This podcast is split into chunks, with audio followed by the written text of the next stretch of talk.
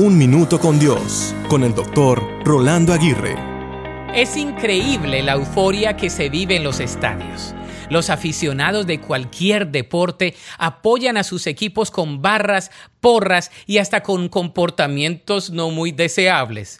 Las expresiones exuberantes de emociones encontradas son increíbles. Los gritos, cantos, dichos, frases y demás hacen que el lugar sea lleno de mucha euforia. Los sentimientos eufóricos son buenos cuando estos son controlados o encauzados de la mejor manera posible.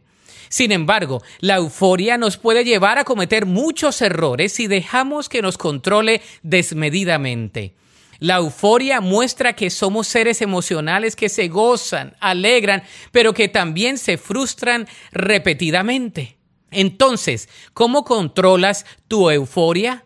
¿La puedes encauzar para bien o dejas que se desenfrene totalmente?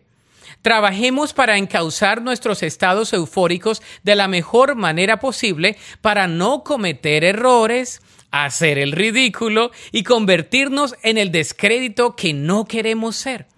Pidámosle sabiduría y fuerzas a Dios para ejercer el dominio propio. De esa manera seremos de bendición a los demás.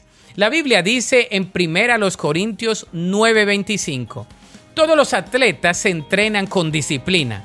Lo hacen para ganar un premio que se desvanecerá, pero nosotros lo hacemos por un premio eterno. Para escuchar episodios anteriores, visita un minuto con Dios punto org.